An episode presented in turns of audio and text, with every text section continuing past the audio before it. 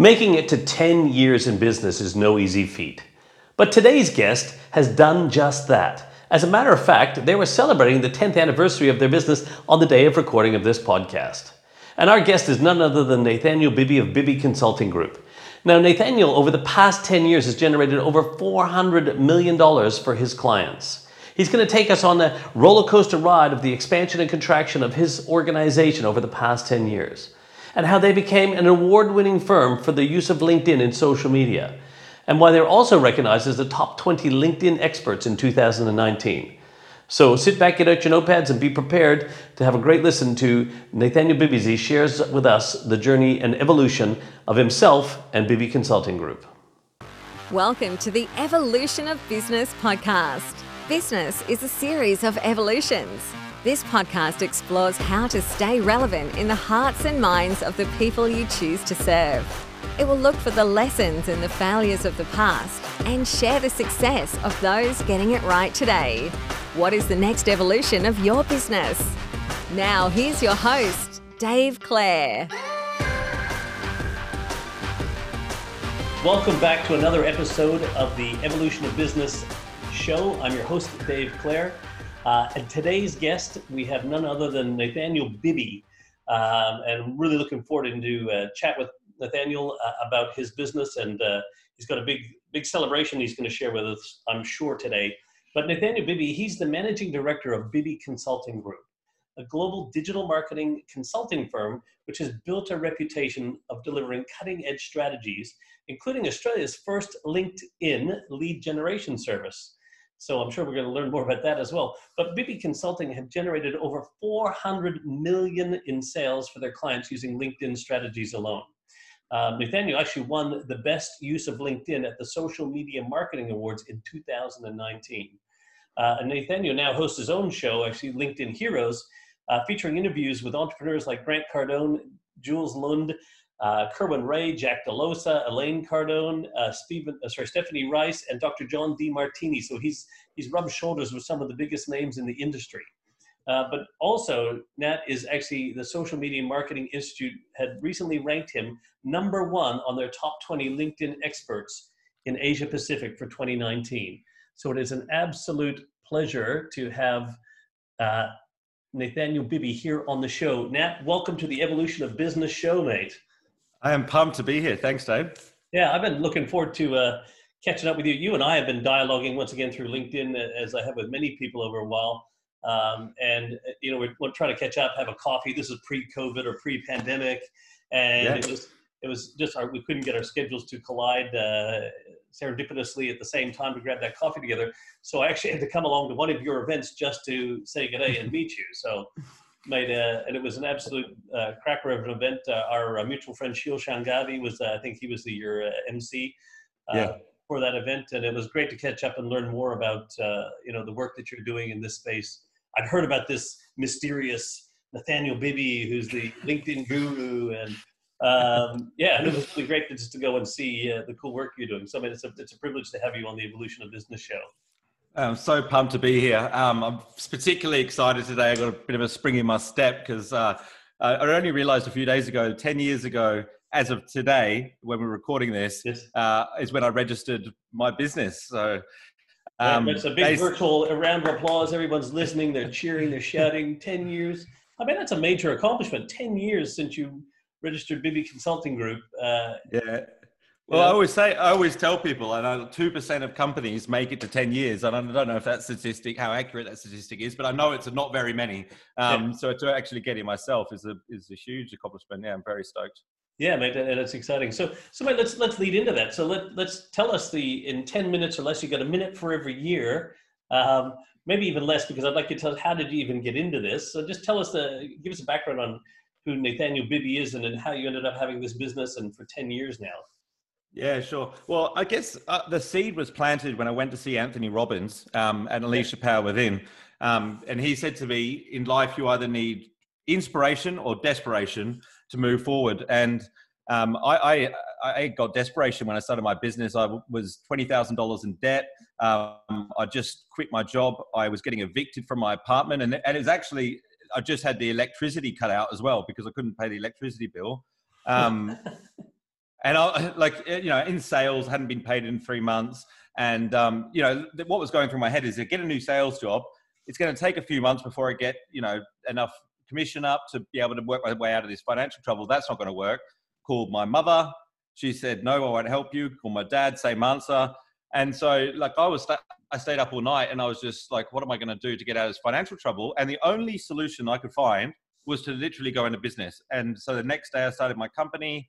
Um, I, in the first day, I managed to get a meeting with a real estate agency's office. Yeah. And I, I convinced, um, it was six of their agents out of twelve to give me two and a half thousand dollars on the spot. So I made fifteen thousand dollars by six p.m. my first day in business. And that's how, that's how we started. Yeah. What, what were they paying you to do? Um, so I sold them a one-page website, a yep. Facebook page, and a LinkedIn profile. Because all I did is I just went on the Google, searched their names, and I was like, you guys aren't controlling the search results. If we get you a one-page website, yep. and if your name's John Smith, you'll get john smith dot com dot a u, a Facebook profile, and a LinkedIn profile, all of a sudden you'll show up. And yeah. it was a no-brainer to them, you know? Um, and and so I started just doing all digital marketing stuff. That's what I was good at. That's what I had experience in.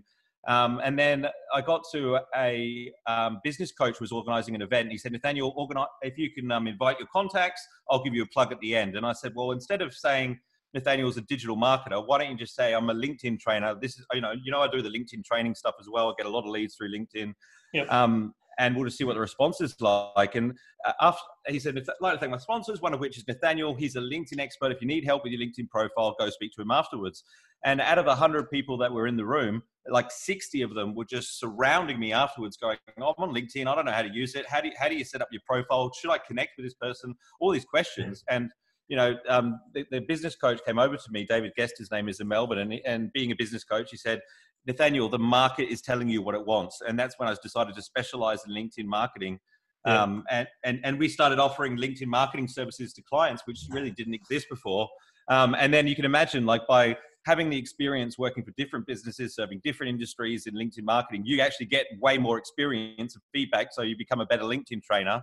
Yeah. Uh, I think that's what's missing with a lot of the LinkedIn trainers that are out there. They, yeah, they, they know how to use LinkedIn well for their own business, but do they have experience across all these different industries um, to, to um, be able to optimize conversion rates, all that kind of stuff? It's a completely different ball game.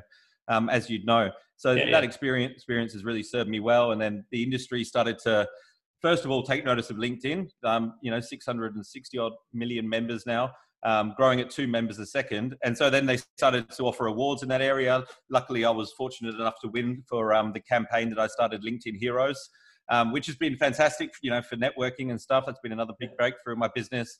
Um, so, you know, I, I didn't anticipate, you know, ten years ago that I'd still be specializing in LinkedIn marketing, but here we are today, and it's, you know, stronger than ever, more popular than ever, and there's more demand for, for what I do than, than ever before. So, you know, yeah. as long as the LinkedIn wave continues, this is where we're going to be. Yeah, and I think it's it's really uh, an important um, differentiation is that you're a business person who can, you know, do LinkedIn marketing and training for people, not a LinkedIn marketer or trainer that mm. has a business. That's right. Because, you, you know, you're doing this for yourself. Um, and, uh, you know, and, and I think that's really important. Like, you know, and long gone are the days where, you know, the cobbler's children can have the worst shoes, the mechanic can drive the worst car, the, you know, that, you know, you, you have to be a product of your product. You have to be utilizing your tools, improving yourself as a practitioner, um, not just one of those who teaches. And, you know, Absolutely. and I think that's really important, a differentiation, which obviously starts to show up in all the results and the the awards and recognitions that you've received, uh, you know, in, in doing that, which I think is, is really uh, kudos to you for the, the hard work. And it's interesting, here we are ten years, and, and uh, I, I just did, uh, we had Michael Lane from Success Resources on the podcast I, just previously, and he was talking about his sort of ten-year journey. And, you know, we've all heard these things about the ten years and how long, and Um, but it was interesting what you said when Tony Robbins, now when Tony Robbins told you about it was either inspiration or desperation, did he say that to you directly, or was you in the, uh, and he said it to the audience, but you heard it? I was down the back, you know, there was probably seven or eight thousand people there. And yeah. I was down the back, too scared to like be towards the front because mm. it gets everyone up and dance. And, yeah. you know, I've been to, I've been to eight or nine Tony Robbins events since, yeah. and now you'll see me. I'm down the front dancing with everyone. Uh, but yeah. I was I was very nervous and shy, and yeah. it, it, it, it's, it's all these stories that come up. But like when I went to Tony Robbins, I, I had to use two credit cards and the change in my pocket to pay for the taxi. So the yeah. first day there, I didn't eat anything for the whole day. Yeah. Um, if you've ever been on the first day of Unleash Power Within at midnight, he gets everyone outside to walk across hot coals. Yeah. So I so I left there like two in the morning with my feet burnt, hadn't eaten anything all day, with a completely new outlook on life. I mean, it wasn't just that statement. He changed my yeah. uh, limit, limiting beliefs around money, yeah. a lot of different things. And um, uh, I re uh, it was Date with Destiny, another Tony Robbins event, where he did say something directly to me, and he said, yeah. he said, there's only one thing that trumps fear, and that's massive action. Um, and I was like, well, what, what am I really afraid of? I mean, what, you know, these days, this day and age, yeah. um, and, and the reality is, like, I've always been scared of heights, right? So, um, if you asked me to do a skydive, I would just say, look, you know, that, that seems like a pointless exercise. What's the point of doing that? You know, I don't like heights. What am I going to do? Jump out of a plane, land on the, on the earth. What's going to be the difference? But when he said that to me, I thought, I'll challenge myself. So I jumped out of an airplane the next morning. Yeah. And it was, it was a huge um, breakthrough for me, because it was like when I landed on that beach, I've really felt in my body, and I don't know if anyone else has experienced this. Like, I, yeah. I guess we say it a lot, but I felt like anything was possible. Like I could yeah. do anything. If I could do that, I could pretty much do anything. And, and I, you know, I still am afraid of heights, but I know that I can conquer it if I need to. Yeah, no, you know what? I, I did uh, skydiving, um, would have been back two thousand eleven, twelve from fourteen thousand feet. Yeah. Um, and I'm, I'm, not, I'm not a big fan of heights. Um, but like skydiving, man, I just, it was something I always wanted to do. It was a fundraiser, and my niece, uh, at, uh, diabetes, it was a fundraiser for diabetes. So I wanted to raise some money to support her. Um, so I did it. I jumped, made fourteen thousand feet. The, you know, and it, it was, I've never felt more alive facing a fear like that, facing death. I never felt more alive. Um, when the, the free, I mean, the, that free fall, I mean, you popped a chute, it was fine. It was all like, eh, it's all floating. But the, that free fall, that when you're Supermaning it down, and I actually had my Superman belt buckle on and everything, and it was, uh, it was great photos of it there. The, the, got the it was, uh, but it was, it, it does. You just, when you face the fear, and I know Will Smith did, I think for his fortieth or fiftieth birthday, he did a thing about going skydiving and doing all that, and and he talks a lot about that. Uh, you know, that when you push through the fear, yeah. that's when the greatness is on the other side of fear, right? Yeah. Yeah, and I think um, I think you have to, as an entrepreneur, like mm. you have to get used to being comfortable in these challenging situations. Yeah. Um, because, you know, as as we all know, when we get emotional, especially when fear comes into it, we start to make bad decisions, and it's when the yeah. shit's all happening that you need to be centered and be able to make logical, non-emotional decisions. And I think we do that all the time in business. Yeah, absolutely. And do you do you have any ritual or routine you do to center yourself when you are feeling that building up? Do you, like, I mean, some some people meditate, some people just go for a walk, some people um, yeah. you know, light a candle, whatever. Do you do anything, or? Yeah, it's, I think it's all about changing your state. Um, yeah. You know, th another thing I learned from Tony Robbins, and whether that's going for a walk, um, putting on some, some music, um, you know, just getting out of this this head where you focus on all the problems. And I think also, like, having a, some sort of practice, and I do this daily, where you, you consciously be grateful for what you have rather than what's missing. It mm. puts you in a much more resourceful state. Because, I mean, if you compare, compare the life we live, even when all the shit is happening, to the majority of people in the world, we're still very lucky. We're still very fortunate. Um, we've got a lot to be grateful for, a lot we take for granted. And, and I don't think that changes whether you've got, you know, a billion dollars in the bank or nothing. Um, you could be the richest man in the world financially, but be miserable in it. You could be mm. completely broke, but if you share what you have and you're happy, um, then then I, I view it as you're rich. You might not be financially rich, but, you know, you're living a rich life.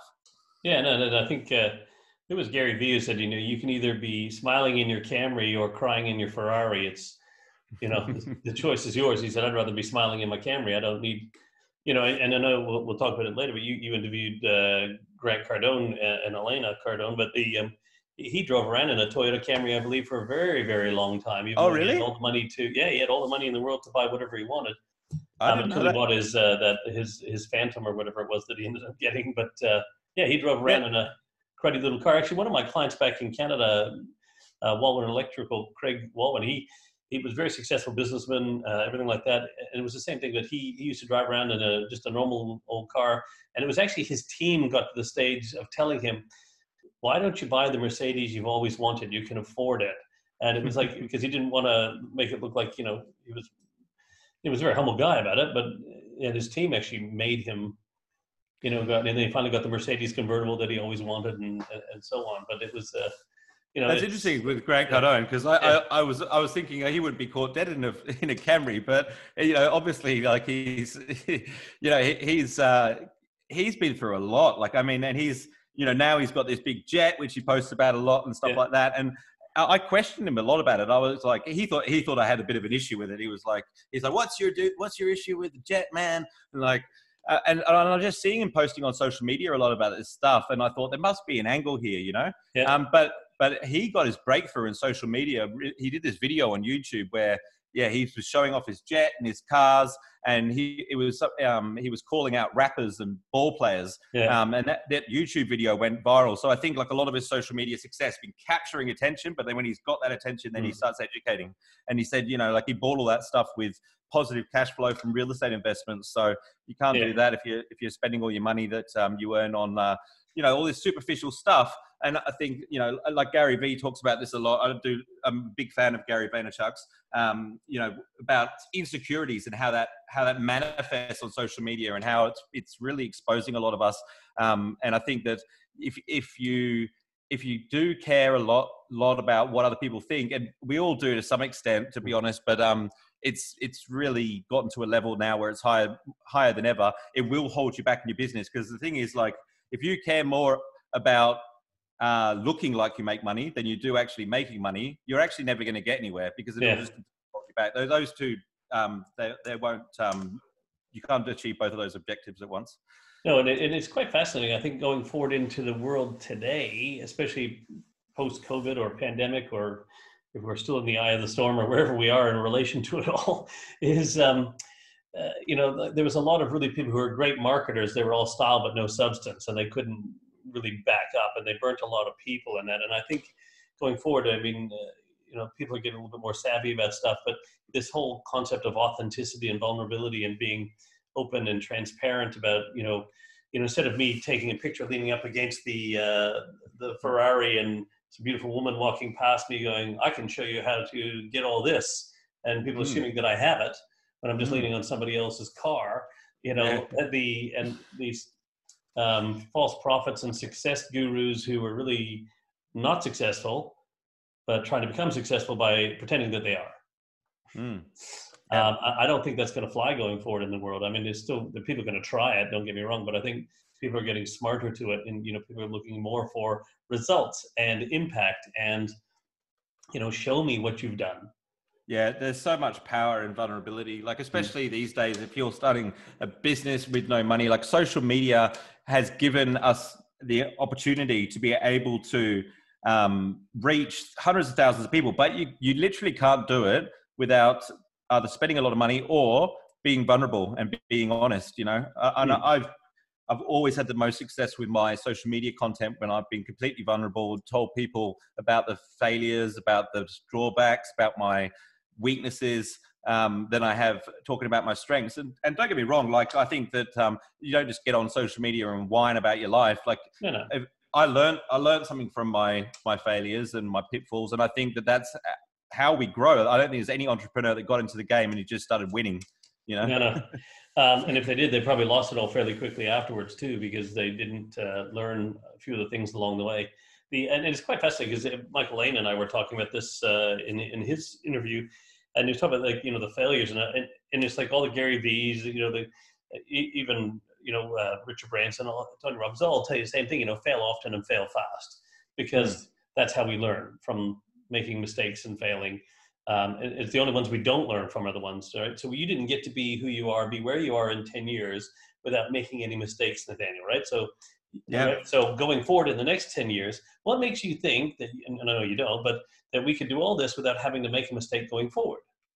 Yeah. Because you got, you know, you're going to have to continue to make mistakes and push the edge and, you know, and find out where it is and try and fail and do all these sorts of things to learn, because that's how you got to be who you are today. And it's the same process that you're going to need to use to be who you need to be tomorrow.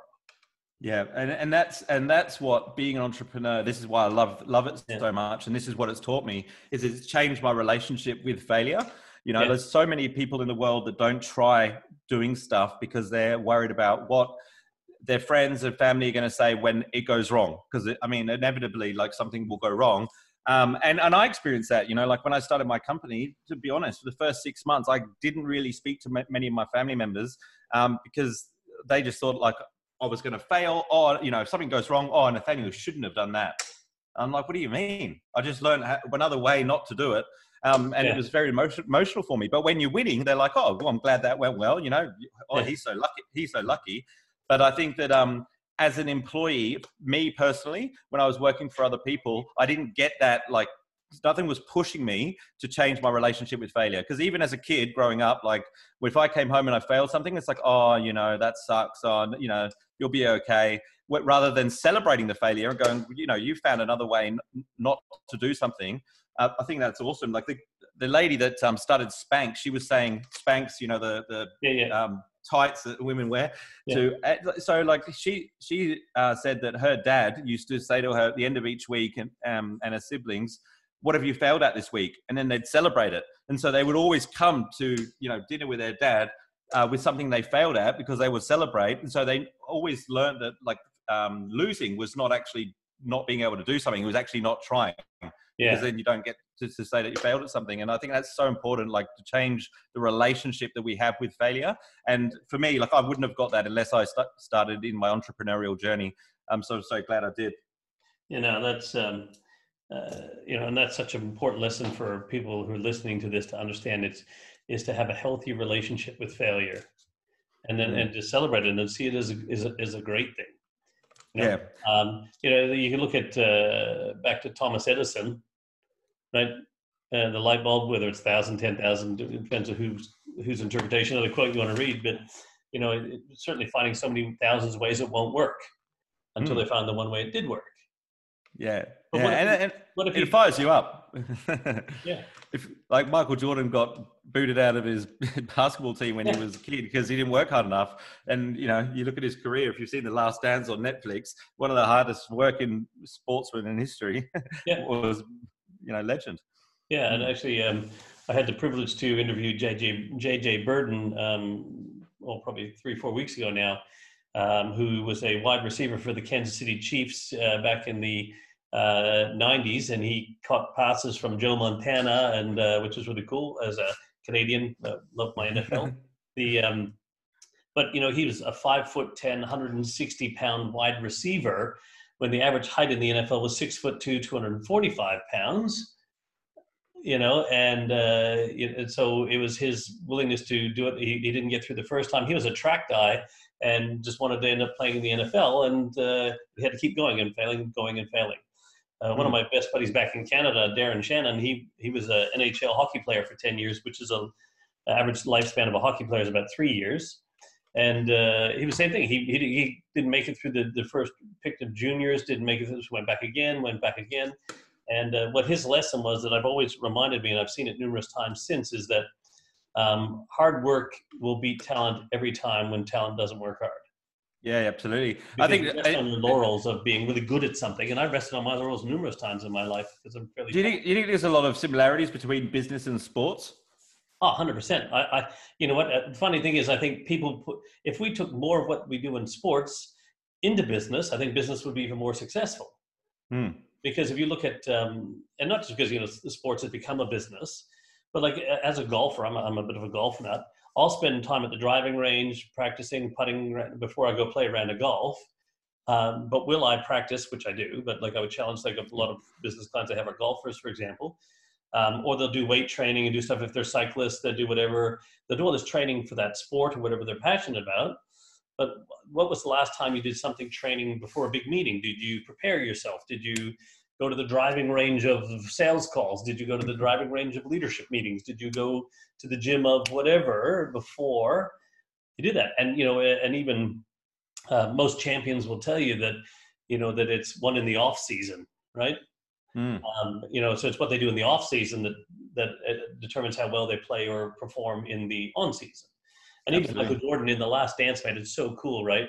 Because when they finally won that championship, the very first one the Bulls won, I took a screenshot of it. That's when Michael and Phil Jackson are hugging.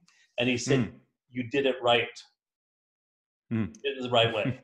Because Michael Jordan was winning all the individual things. But when he started realizing he had a team to support and work with him, and he started feeding the team, mm. that's when they got the championships. So yeah. do, do we do that in, in business, mate? I, I don't know. I, I like, big lesson there. Big lesson yeah. there. Yeah. So you, you, do you have a team working with you, Nat, or are you? Yeah, look, I have a very nimble team. Um, yeah. There's uh, there's and now currently only one other person involved in the company. Um, so I guess uh, I thought my goal was to have the biggest LinkedIn marketing agency in the world. Um, and one year into the business, I had nine people working for me. Yeah. Um, I'm, I'm actually lucky to have survived that year because um, it very quickly imploded once cash flow stopped. Like, I, I mean, not stops, but, you know, you, you can't pay, if you can't pay one salary for one month, yeah. it just, it, it just slowly starts to implode. Everyone starts like worrying about their job, yeah. um, you know, and, and like we had a really, really motivated team, but it just imploded. Like one by one, I had, to, I started losing people down till I was down to one person. Um, and I learned my lesson. You know, and I'm so thankful that we made it through that period. But um, you you got to be careful not to grow too fast. And um, now we sit at the end of the market, which is like very much like a, we look after corporates, we're a very boutique firm. There's a lot of leads that come through that we say no to. Um, and, and there's a lot of LinkedIn marketers now that have come into the market, and people always say to me, oh, there's so much competition. How do you deal with it all? But I, I really just see them all at the other end of the market. They're all looking after small business owners, which is not yep. where I sit anymore. Um, so I have a very nimble team. Um, we're not cheap, but we do deliver the best results, and, and you know, track records show that. And yeah. I think, I think that, um, there's a huge need at that end of the market. You know, the big, bigger companies, um, you can have a much bigger impact at that end. And then also I've utilized technology a lot in my business. Um, the systems that we've set up allow me to be able to run a company with one person helping me, um, rather than, I mean, literally like revenue uh, in, I think it was December last year, uh, we did more revenue than we did when we had nine people, and it was one person working for me. It's amazing. Yeah, wow. Yeah. yeah. And I'd say it, uh, Uh, I ask as, as I'm expanding Circle Leadership right now. We just brought on two new accountability coaches, things like that, but I'm building an ecosystem. So to me, uh, like the future of work and future of leadership and, and organizational structures, um, and especially if COVID's taught us anything in here, the ability to, for people to work from home. So that should tell you, you can actually have, if you can have some of your people work from home, um, then you can source people anywhere in the world to work with you, to build whatever yep. you're building, whether they're an employee, subcontractor, gigger, doesn't matter, but you can build a team to service your clients. And like, how cool is that to evolve your business with the ability, that much flexibility um, and fluidity to expand and contract um, yep. the market with the flow. So we don't have nine, because this is what happens, right? So this is, um, uh, you know, we get nine employees, you got to keep being able to produce enough work to pay for those nine, because you've got that, that investment in them. Uh, mm. And then like, well, hang on, then that comes, and if, if the market shifts or pivots and things like that, then. Yeah, I mean, I, I was lucky to last that as long as I did. I was literally like hiring people, and then the last week of the month, I would just be like, oh shit, we haven't got enough money to pay the bills. I'd go out on the sales road and just yeah. sell, sell, sell, sell, sell. I'd be absolutely exhausted at the end of every month. And then one month, obviously we didn't, didn't make ends meet. But like, I think, you know, what you're saying about the global marketplace, yeah. we're already competing in a global marketplace. Yeah. We, we have to be able to, to find resources in the global marketplace as well. Um, You know, everyone is a potential customer. You've got to be thinking a lot bigger than just where you live and you, the country that you're in these days. Yeah, absolutely. Um, mm. Actually, uh, Doctor Glenn Richards was talking about that. He's, he's and all the uh, from Shark Tank and all the things, all the businesses that he's involved in. He's saying this is global. You, you have to have a global mindset. Mm. You know, you can, you know, um, be local, but think and act global, I guess, is is the way to look at it, right? Um, yeah, I mean, I've spent a lot of time in Asia as well, and like I, I think Australia is, is a little bit more closed off to the rest of the world than than like you live in Asia. Like, they're it's very very rare that you find a company in Hong Kong that's just thinking about the Hong Kong market. Um, mm. the the whole world is a lot more international in, in the business sense, I think, than Australia is used to. Um, and so, look, we sell a lot to pe- businesses in America and Canada now. Um, yeah. you know, which, which didn't used to happen as much, but they're very comfortable doing business with us. um, with Australian companies, that is. Um, and uh, we're actually a lot cheaper than, than what they, you know, services they can get in America. They find us very cost effective. Um, oh, yeah, absolutely. The, with the exchange rate and everything too, what you would charge in Aussie dollars, that would be, you know, one point seven times that in the States. Mm. Um, and, but that is still way cheaper in their mind, because it's, it's only like eighty cents, or there's, you know, sixty or seventy cents in their dollar to what, and they get the same equivalent service. Uh, but once again, that's the opportunity in the world here, you know, and I think that's the fascinating part. Mm. Uh, in a global economy, with a global gig economy, to be able to source the best talent in the world, to source clients. I think right now the, the whole market has swung in favor of uh, businesses like yours and or mine, where Uh, whereas online services like this may have been perceived as B grade. Yep. But now it's A grade for everybody. Yeah. Like we realize, hey, how cool is this to be able to communicate over these sort of platforms and do business like this? I mean, I've through COVID, I've facilitated all my clients online. My process was already pretty much an, an online process anyway that I have with them.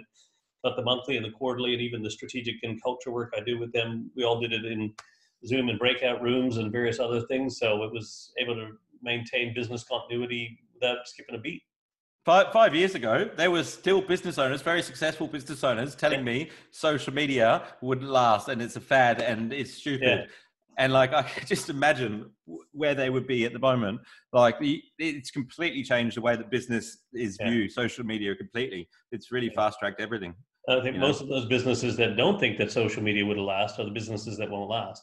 Um, mm. so, yeah.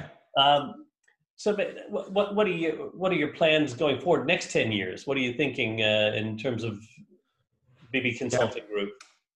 Do you, do you know what's really interesting and exciting for me at the moment? And I guess this is part of part of um, the journey. But mm. in the last year, my YouTube has gone bananas. Like it's it's something which I've always done. I did it before I even started LinkedIn marketing, and for like. The first five, six years, I was literally po- posting videos and we get two or three views. Yeah. And I'm thinking, why am I doing this? And, and like in the last month, we've got like as one hundred thirty thousand views on, on the channel. Wow. Um, one of my videos has got over one hundred ten thousand views, um, which is phenomenal. And, and you know, the, the biggest market's India, then America. And so like, it's all this international traffic coming to YouTube.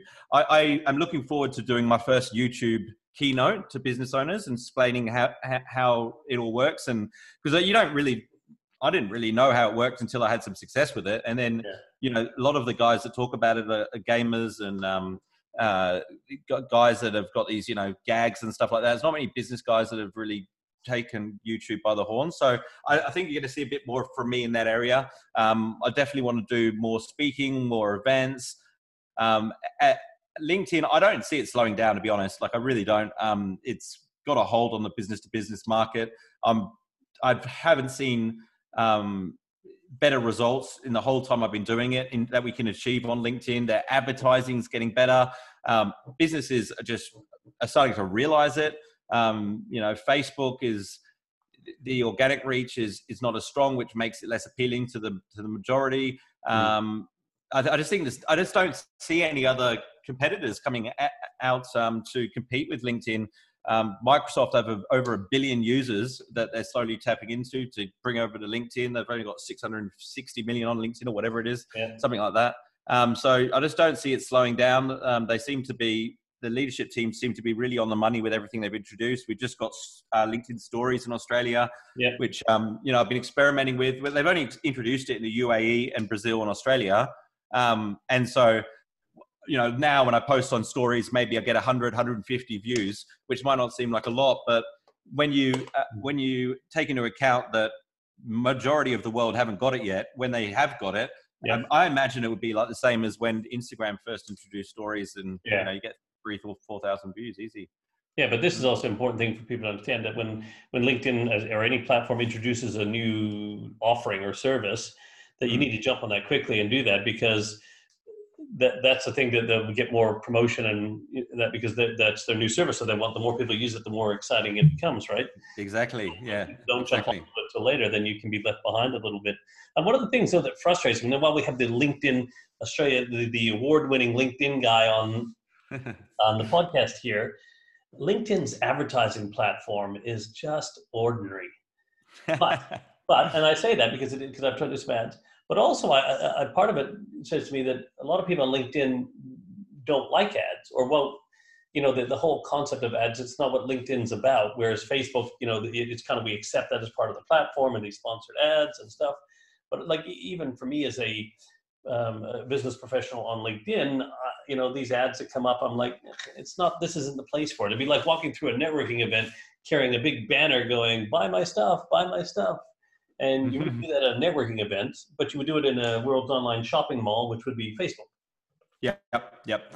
It's it, it's it's evolving. Like there's a lot of content that you may not think thinks ads that are showing up on LinkedIn. Like there's a lot of like Simon Sinek has yeah. nailed LinkedIn advertising. Like he's got a company page that looks like a personal profile. His content, his, his personal content, he's sponsoring to the max. Like. And and the website retargeting is a big deal, Dave. Like you, you think about it, right? You, anyone that visits your website who's yeah. got link, LinkedIn, they've got the cookie dropped in their browser. Like you know exactly who's looking at, at your website. I mean, if it's using it as like a um, multi-channel approach. If you've got Google AdWords driving people to your website, you're finding out who they are on LinkedIn. You're finding out who they are on Facebook. Um, and I think it's slowly going to evolve. I would not be surprised if sometime in the next couple of years, you can sponsor posts from a personal profile. I mean, that's a big call, but I just think that it, it would transform LinkedIn's revenue stream for starters. I mean, it's a public company. Um, the board of directors would have to jump at an idea like that, I think.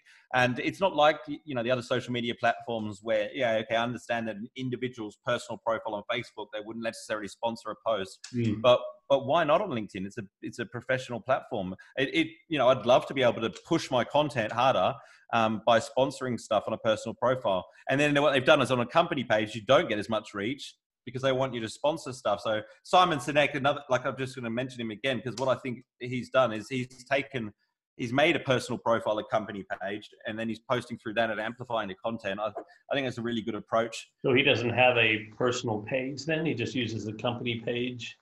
Well, that's, they look exactly the same. So when you look, when if you see his content pop, pop up and and then you click through on his name, it's interesting because you quite often end up at a company page rather than his personal profile.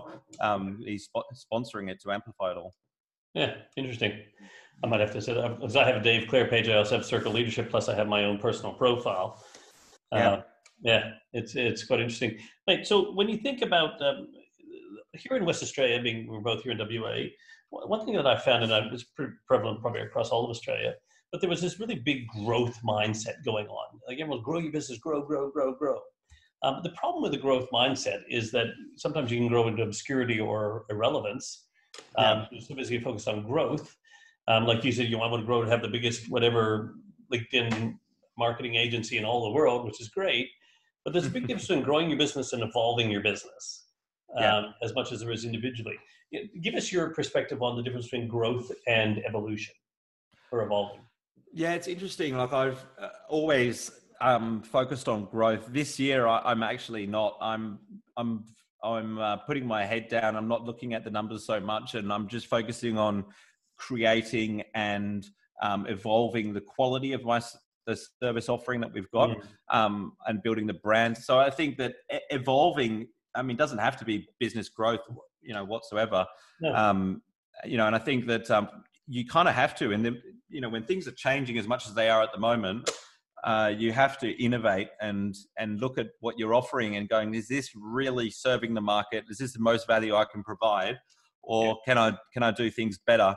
And quite often, like you can, you can become a lot more profitable without growing if you look at innovation and evolving your business.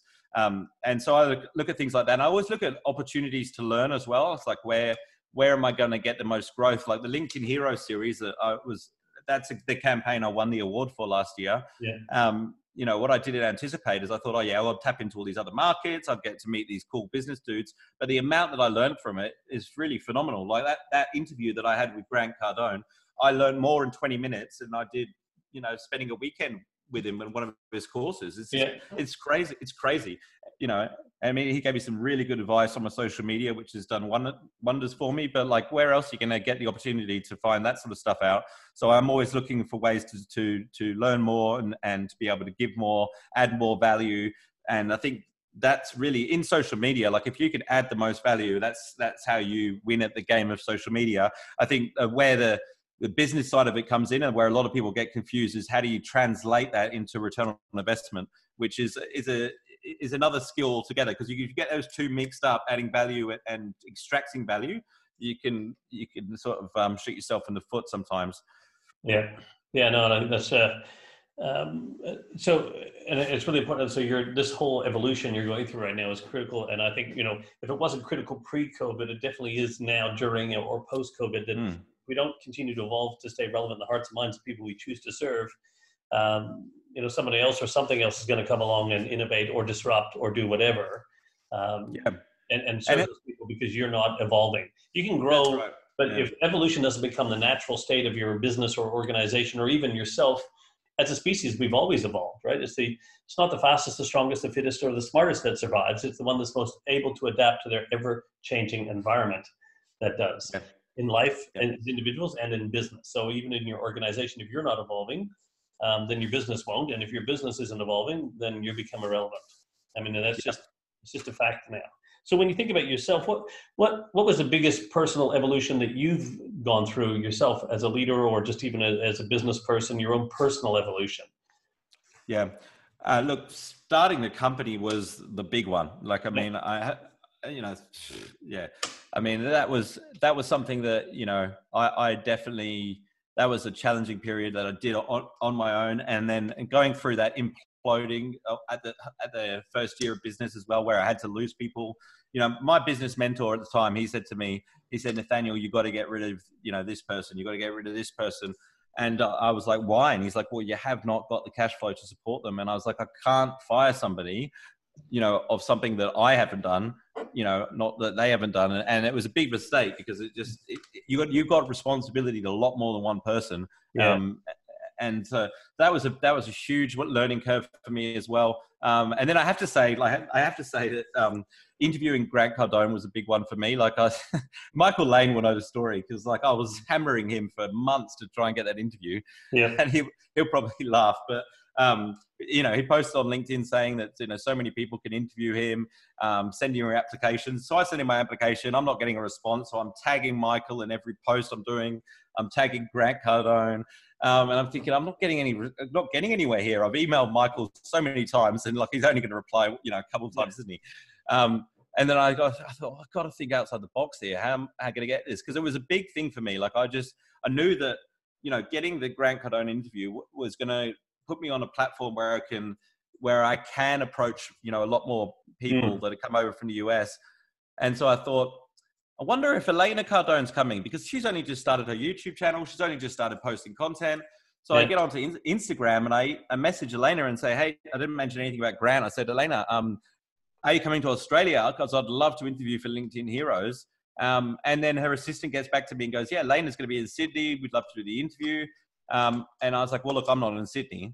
So, you know, I'll come if you give me an interview with Grant Cardone as well. And so you can just picture Elena going, honey. Yeah. You know?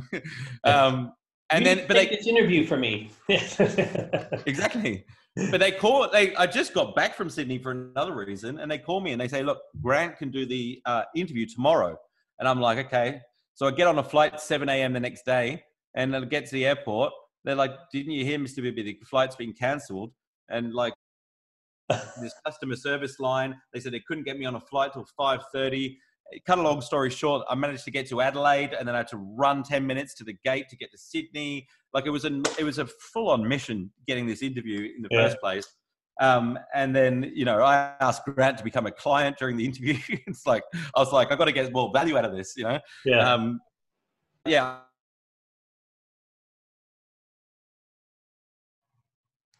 Uh-oh. The biggest decisions you can make. Sorry.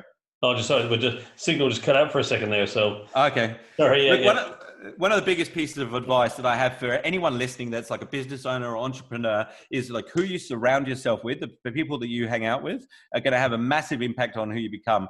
And so, yeah. like do, doing things like this and interviewing people is a great way to to expand your peer group.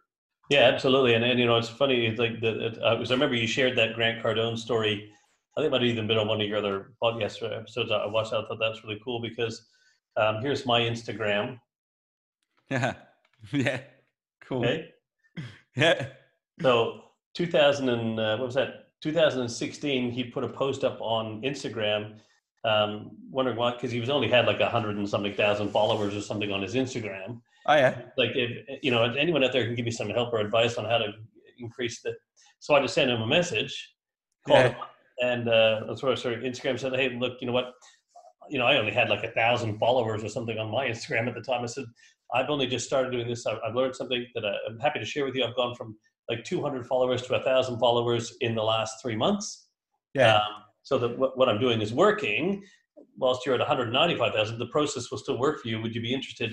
And then Katie from his office at the time, she sent me a message, said, yeah, no worries. And so we set up a Skype call. He said, you have eight minutes, twenty-one minutes later, we'd uh, had this big chat about everything, and, and uh, he did it. And then, yeah, his, so back in two thousand sixteen, I take a little bit of credit for saying, um, oh, really? Wow. Uncle G. Awesome.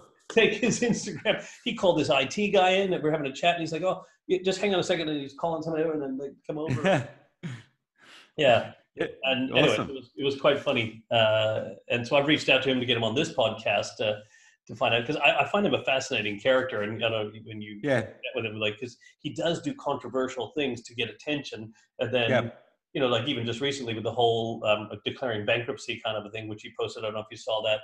No, I didn't um, know. There was a viral video going around of him talking to Jared, and it was on Instagram. It was in, uh, sorry, Instagram Live, and oh, yeah. they're clearing the jet. They're getting rid of everything. There's a bankruptcy yeah. thing going on, but he just. It's exactly the sort of thing you do. Yeah. Yeah. Follow up like a week later, just saying with all the stuff going on in COVID, he had to find a way to break through the noise. Um, mm. And so he did that, and it just created all this controversy, and then all of a sudden he got all the attention back. Mm. Yeah. Um, you know, whether you agree with it or not, I'm not sure that's the best way to grab attention, but that's what Uncle G does, and that's what, he, that's his brand, and that's who he is. So yeah, yeah, yeah. yeah. So, no, so, from a, so from a business point of view, what's the most significant business evolution then that you've had, the evolution of your own business? Yeah, sure. Um, look, I, I, uh, Like I think that that moment when I decided to specialize in LinkedIn was a big one yep. um, for me. Like uh, you know, choosing a niche was very scary. A lot of like a lot of people. Like I was very new in business, so I get a lot of advice from a lot of people. And what I've found is when something's worked phenomenally well for me, it's normally a thing that ninety-nine percent of people said wouldn't work. Yep. It's like it's like LinkedIn. Is that going to be enough? For you, like, is you're going to have enough people, you're going to have enough business. And I mean, I always did, but um, yeah, it was scary for me. Like people would say to me, can you do my Facebook? And I'm like, no, you know, you know, there's an opportunity there to double my revenue, but yeah. no, no, you know, and I, yeah. of course, like, of course I can, but then you can't systemize and you can't specialize. And, and I've, in more recent years, I think that's become a lot clearer to me. Um, and so now I can literally sign a client up, um, put the strategy together, delegate it, and it's taken care of. And I know that they're going to get results. Um, one other thing that I have learned along the way, because it's always, it's always about the customer. The business is all about relationships. And when you get to a bigger organization, it's about relationships with your team members. Um, but it's, it's finding out what the customer values. Cause you know, I, the first yeah. client, I, the first client I did LinkedIn marketing for, um, they were running AdWords and it was costing them an absolute fortune, a registered training organization. Um, and I generated one hundred fifty leads for them in the first month. And, uh, I was, you know, that's a huge amount. They're way more than they anticipated. thirty would have been enough. Um, and so at the end of the month, I go into their office and I'm like, you know, I am the man, this is the, this is the greatest service ever. And they're like, Nathaniel, we have blown away with how many leads that you've generated. We need to cancel, um, our contract with you because it's going to take us six months to follow these leads up, you know? And so, And so working out what's valuable to the customer, right? Mm. Because I, all I did was I created a problem for them. I, I yeah. created a good, it was a good problem, I guess. Yeah, yeah, yeah absolutely. But they're not, they weren't a customer after one month, right? So yeah. um, from a business perspective, like I had to learn that, you know, account management, expectation management, looking after the client on, you know, speak, having conversations is actually far more important than the volume of leads. Because if you're not you. If you haven't, if you're not getting enough leads for your business and all of a sudden you have a ton of leads, yeah, most of the time businesses aren't equipped to manage that. No, absolutely not. And I think some of the important things you talked there is obviously, you know, you could have done all these different services to people, but you chose, you know, to specialize and then mm. systemize. Mm. Because evolution business, like an evolution of your business doesn't have to be, you know, growing is doing more for, for more, but, you know, if you want to like scale your business, which is doing more with less or for less or equal, um, yeah. but you're talking about like, you know, specializing and systemizing, that's an evolution itself. So instead of being everything to everybody, we're just going to be something to somebody using, uh, you know, this, and this is our space and niching in or whatever it is, because there's so many yeah. people afraid to niche. So an evolution of your business could be a narrowing, not a widening, for example. Absolutely, it has. Yeah, I mean, this is this is my strength is is been going narrow, and yeah. like uh, th- there's a there's a uh, interesting conversation I had with a lady that works for me, um, who said, uh, you know, she she deals with the leads. The leads come in, she'll speak to them. She has qualifying questions, five questions that she asks them, and then she can book them into a fifteen minute call with me. Yeah. And so she said, this guy's called up. And he says he knows what you do. He just wants a quote for LinkedIn lead generation. Um, he's spoken to three other companies. They've all given him quotes. He wants, just wants a quote from us. And, I, and I'm like, look, you know, he's got to follow the process. Like he's, you've got to ask him the five questions. You've got to book him in for the call. And then if we're a good fit, then he'll get a proposal.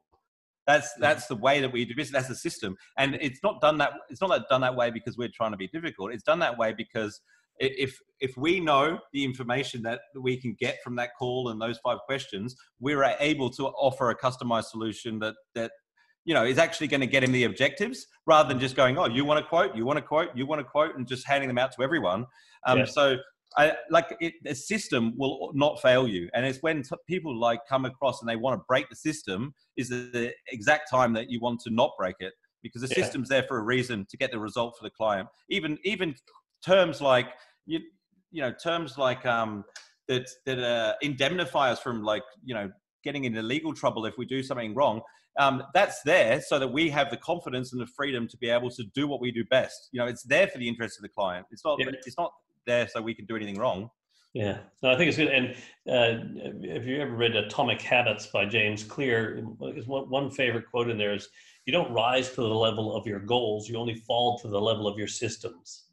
Hmm. You know, so we, we work on what is it, and then we put a system in place, and then the system, if it's not achieving the goals, well, then we need to look at tweak the assist the, the system, because we're only going to fall to the level of that system. But I think it's really it's funny because, you know, it's kind of like a, when you were talking about, you know, everyone wanting quotes and all that, I just got this visualization of Oprah going, you get a quote, you get a quote, everybody gets a quote. Yeah. And all, all of a sudden, you know, spending all your resources quoting everybody. Yeah. And then when you either, and you don't necessarily win them all, and you when you do have to do work, you don't have enough resources to do it because you're so busy quoting that you're and chasing price, or, you know, trying to, to win a price battle or price war. Mm. It just doesn't work. So yeah. it's, it's quite fascinating for me uh, when you think about that. So, I mean, what do you what do you see? What's your advice to business owners, leaders, entrepreneurs? What, from your perspective, it, it could be LinkedIn related or not, but um, what do you see coming in terms of future work, future of leadership, humanity, and technology, whatever? What what do you see in the next three years? What are you seeing that you're preparing for? Yeah, look, I, I think a lot of businesses are going to suffer in the next few years that if they don't adapt to what's going on in the world in terms of like technology. Um, social media is huge. Like literally, if, you, if you're in business to business or you're in professional services, get onto LinkedIn and understand that platform. Like it, it's it's where all the activity is at the moment, and you can really bootstrap a company on that platform right now. It's huge. Um, I think so many businesses are wasting time on other social platforms. Instagram's a big one. Like I love Instagram, don't get me wrong, but I'm never going to make as much money on Instagram as I do on LinkedIn. Just not in my Brooke, niche anyway. Brooke, you know? Brooke might fight you on that. Yeah, well, look, it's a different business model, right? Yeah. Like a lot of our audience are business to consumer. So I, yeah. I completely understand it. Yeah. Um, And there, there are a billion users on Instagram. So you yeah. go out and you, and people tell you Instagram, Instagram, Instagram. And like, I'm, I'm on there, don't get me wrong. Like, I, you know, I think it's a great platform, but when everybody's telling you the same stuff and everybody's using it, yeah. um, is probably when it's going to be more competitive and more difficult to break through. Um, Whereas LinkedIn, like if whatever industry you pick, whether it's accounting, financial services, um, business to business, like in, you know, if you're ser- servicing mining companies, you'll probably find that your competitors aren't using LinkedIn, and it's where you can get the most organic reach. And you know, Davey, I mean, you're you're very active on LinkedIn. What are your thoughts on the topic? Yeah, no, I agree fully. And, and for me, and then I challenge a lot of my clients, to, you know, to push them onto LinkedIn. Um, I, I believe that all business to business, business to consumer is still all human to human, right? Mm. So I work on H to H. And then when you're doing that, and any content that you're posting, I work on what I call E to E, which is educate to engage. So I need to make mm. sure anything I'm putting out is to educate, to engage people, not just educate. Is you want mm. to like engage, you want to have that conversation, because you know today we used to go from leads to have conversations, now it's conversations to have leads. So yes. how do we create more conversations? So I think LinkedIn yes. is great, but the challenge with, and because a lot of my clients that, that I serve are accountants, lawyers, financial planners, insurance brokers, mortgage brokers, professional service firms. I said, you yeah. can share the same content that everybody else is sharing, but how do you stand out in all that noise? I said, you need to be able to take your sense of purpose of your organization, take that information and tell me the impact of that information, and not, not just tell me the information everybody else is telling me. So if I went to every single accounting firm where that was posting about JobKeeper, like, mm. yeah, great. Okay, everyone's telling me about here's what to do with JobKeeper, but tell me what I don't know about JobKeeper. Tell me what other people aren't telling me about JobKeeper. Yeah. Challenge me around that. Like, what's the impact of JobKeeper when it's finished? What are you doing to prepare and plan for that? What are you doing here? Here's some case yep. studies that we've had. So I, I think to me, for businesses, one hundred percent LinkedIn is the place to go, um, that you need to be educating to engage, and that you need to be having a different voice than everybody else. Yeah. Because you know, if, if I look at, you know, um, and, and I think Michael Lane was talking about, he said, like, we went from the industrial age to the, um, he's calling it the expert age. And I said, well, there was the information age in between. Mm, We're going yeah. with this information that's been thrown out at us, but now it's how do we discern or ascertain what that information is relevant and who the who the experts are and all that noise, and it's those yeah. people who can differentiate themselves and create that voice or impact, and that's where that authenticity and the vulnerability that you're talking about exactly. has to yeah. come out. And so absolutely. I see that, and for me, like, LinkedIn is my primary platform. Here's my plug to get onto LinkedIn Heroes. Is um, yeah, yeah. No, and, and it is, and it's been for me, it's been the best platform. I, I you know I, I use Facebook, I have Instagram, you know. Um, But I, I just don't, Instagram is more for me, personal branding and stuff like that. Facebook is a little bit in that space, um, but Instagram is the, I'm sorry, LinkedIn is the place to go from a business yeah. point of view. And I think that's only going to get bigger uh, moving forward. And I think there's just going to be, I think we're going to see a massive acceleration of features, not, not because uh, people say, oh, we're going to see an advancement of technology and stuff. I said, no, no, all this stuff's already mapped out. We're just going to see it accelerated now. It's just going to happen faster. And then yeah. while that's coming out, then they'll be working on all the next stuff. Yep. Right, because yep. what what this has done, of course, like all even with the Zooms and Microsoft and web, they've all been accelerating all the cool stuff that it can do for us. Yeah, yeah, yeah. So. And that, like what you say about standing out from the crowd is is a big one. You know, like we we all look different, we all are different individuals. Um, and then as soon as we set up a company, we tried everything. We we. build everything the same as everyone else. We all have the stock yeah. standard website. We all got the same copywriting. It's like, it's just boring. Like you've yeah. got to try, you've got to try and not be boring. And when, when I say try, I don't mean create something that wasn't there already. Like it's just, it's more so like focus on being authentic. Yeah. If you don't, if you just do that, you'll be different because we're not all the same, you know. And I, I think that that's that's what's missing. And a lot of like LinkedIn people focus on LinkedIn, could spend a fortune on promoting their company page and amalgamating content from some agency and and not get anywhere because it's not different. It's, it is boring. It's not the same. Yeah. It's the same as everything else. Yeah. Yeah. No. Absolutely. So, um, so mate, the last question I have for you uh, for this uh, is a random question. I have thirty-one questions written down here. You don't get to see what they are. You get to pick yep. a number between one and thirty-one, and yep. then you. But the only thing is, you must answer this question. Okay. Well, it's ten years in business today, so I'll pick number ten. Okay. No, this is a great one. This actually might really tie in with your tenth anniversary. So, what will the movie of your life be called, and who would star as you? Okay. Well, I'll answer the second part first. It would be um, what's his name? Bloody. Um, oh. You you have to help me with this. What's the what, what's the guy from The Hangover called? The um, Bradley Cooper. Yeah, Bradley Cooper would star me. Yeah, yeah. I I've had a few waitresses at restaurants mention that I look like Bradley Cooper when I've had longer hair. Yeah, um, and and I've I've held on to that. So Mate, yeah, uh, I don't blame you. I, I've I've held on to what people call or say who I look like. So I uh, thank you for you yeah. can get it. Um, yeah. So what would the movie, the question is, what will the movie of your life be called? and that Bradley Cooper would be starring as Nathaniel Bibby? Um, well, it wouldn't, excuse me. Um, it wouldn't be called The Hangover four. No. um, it would be called, um, it would be called, uh, I would call the movie Going Large. Going Large, starring Bradley Cooper as Nathaniel yeah. Bibby. There you heard it, ladies. Oh, there's no references there. I've just yeah. been giving life a good go, um, yeah. leaving no stone unturned, and um, yeah, being just as happy with the with the setbacks as you do the wins. I think that um, we're all on an adventure, and you've got to enjoy the journey. You know, absolutely, and I think um, you know that's like going large at life, and I think that uh, you know that's that's awesome. So, size does not matter, though. yeah. Definitely. The um, so it's, it's so the one of the so a couple of things just to pick up as we wrap up uh, is um, the from inspiration or desperation is what Tony Robbins said to you, but the, you can have either inspiration or desperation to get you to move. But I tell you what, perspiration is what keeps you going. You got to do yeah. the work, and you've been doing the work for ten years. So kudos to you for having your business going through. Thank you. Um, and that. you know, celebrating those failures. I really appreciate that. Was a powerful lesson that was shared. Um, And the importance of relationships, and you've done a really great job yourself at, you know, uh, proximity and networking, and um, you know, putting yourself in, in the right place with the right people, which has been really powerful. Uh, but I also like that uh, towards the end there, you talk about, you know, specializing and systemizing, and I think mm. these are really cool lessons that people can learn.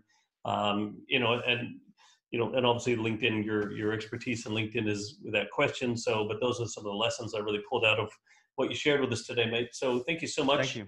Nathan, Nathaniel, for uh, for sharing with us. Where where can people get hold of you if they want? LinkedIn, maybe? I don't know. Is yeah. there uh, what's the easiest place for people to find Nathaniel Bibby? Well, well my, whole, my yeah, my my whole um, social media approach is to make it as easy for people to yeah. to find me. So whatever whatever platform you like consuming content on um, is where you'll be able to find me. Nat Bibby on Instagram, Nathaniel Bibby on LinkedIn. Um, on YouTube is where you find a lot of the, the, the content, which is longer form, a lot of my talks, and, and they're now on podcasts, the Nathaniel Bibby podcast. So wherever you like to hang out, you'll be able to find me. Yeah, awesome. All right, mate, thank you so much for showing up on the Evolution of Business uh, show. Thank you. Uh, it's great, man. I'm looking forward to catching up with you for a uh, quiet beverage later on. And uh, now that at least in West Australia, we're allowed to hang out with each other, which is really cool, while the rest of the world sort of envies us. I'll be having a couple of quiet beverages tonight, I think. Yeah, fair enough, too. Cheers. This podcast is a part of the C-Suite Radio Network. For more top business podcasts, visit c suite radio dot com.